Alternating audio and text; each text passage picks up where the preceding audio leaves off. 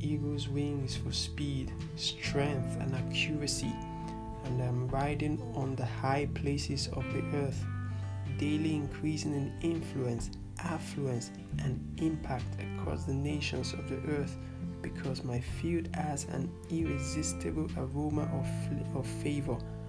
I am led by favor to prepared places, meeting with prepared people. My heart is enlarged, my territory is expanded, my mind is productive, and I make progress in all that I do in 2021.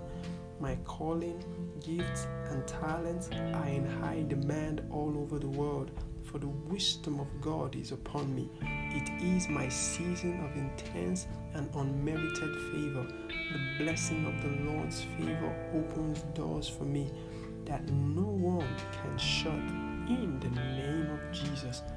Thank you because 2021 is my year and the Lord delivers it unto me in Jesus' name.